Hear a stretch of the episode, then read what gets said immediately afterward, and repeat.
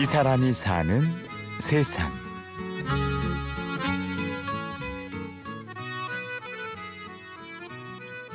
예, 뭐 사실 운도 많이 따랐습니다. 뭐 은행이 그 당시에 IMF 시절에 이제 많은 은행원들이 좀 그 희망 퇴직이나 명예 퇴직을 했지만 저로서는 그때 이제 승진을 하고 강남은 아닙니다. 저기 행당동이죠. 횡당동 예. 땅 사고 그래. 그다음에 아파트 사고 그래가지고 상당히 좀 행복했습니다. 그때가 이제 30대 중반 정도 되는 거죠. 모든 것이 완벽했습니다.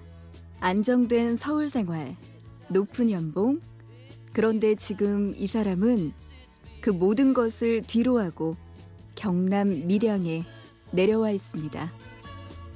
2015년이니까 이제 만 5년이 넘었습니다. 이제 기농 거의 뭐 만 5년이면 아직 초보라고 봐야 되는데 이제 조금 눈을 뜨게 된 그 주진호라고 합니다. 전직 뭐 금융맨이라고 할 수 있죠.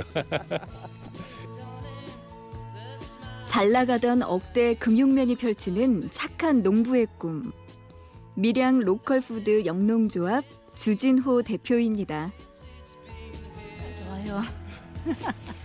우리 사장님하고 우리 직접 농사를 지어가지고 수확한 걸 우리가 이제 소비자들한테 주문을 받으면 그때 그때 도정을 해가지고 제가 선별해가지고 포장해. 처음에는 저희들 이제 꾸름이라고 해서 저희들 직거래의 제일 시발점이라 할 수 있습니다. 돈을 먼저 내는 거죠. 이거를 외국에서는 이제 공동체 지원 농업이라고 하는데 농가와 소비자가 서로 믿고 농산물을 생산하기 전에 먼저 돈을 주는 거죠. 그러면 농가는 그 돈을 그 받고 나중에 농산물을 생산해서 소비자한테 농산물로서 대신 갚는 게 이게 직거래를 앞으로 활성화시킬 수 있는 가장 중요한 부분이다. 적당히 못생기고 벌레도 조금 먹은 친환경 채소와 과일이 이곳에 가득합니다.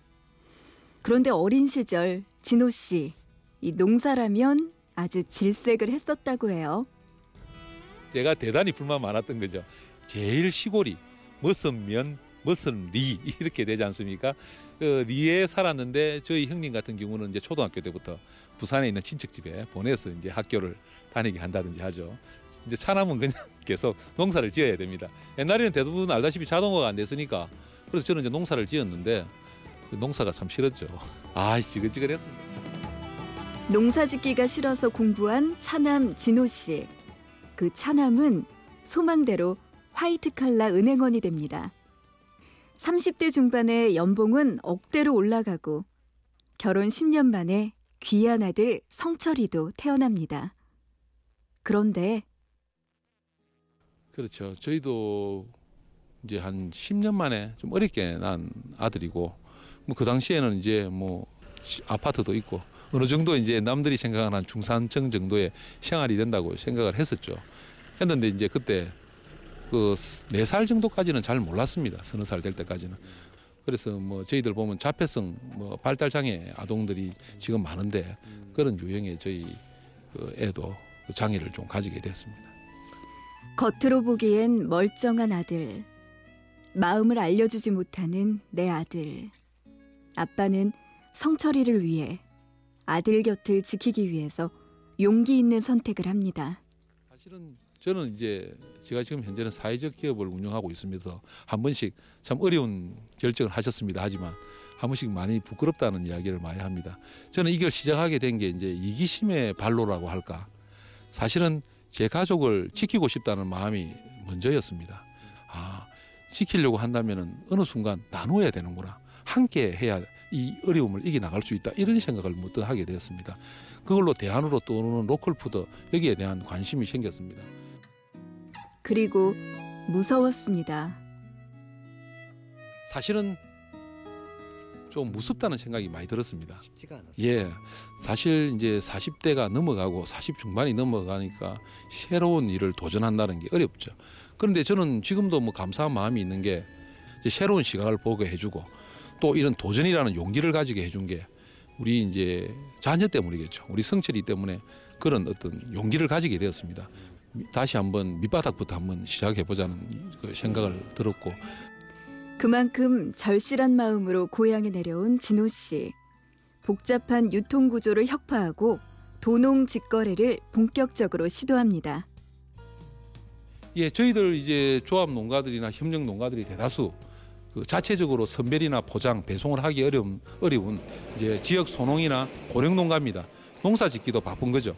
그러면 사실 그분들이 그 동안에는 그대로 유통업자한테 통째로 이렇게 넘겼지 않습니까? 그러면 아무래도 가격이 낮다는 거죠. 근데 저희들한테 이제 주면은 저희들도 음, 일반 시중 가격보다 한 1, 20% 정도 높은 가격으로 사와도 소비자 입장에서는 저희들이 한 2, 30% 높다 그러지만 일반 유통조직은 4, 50% 정도 더 이상 마진을 가져가기 때문에 즉 생산자는 1, 20% 비싸게 팔 수 있고 소비자는 1, 20% 싸게 사면서 믿고 먹을 수 있는 건강한 먹거리를 받을 수 있는 게 로컬 푸드의 장점이 아닌가 싶습니다. 그렇게 말씀하시니 저도 한번 맛보고 싶은데요.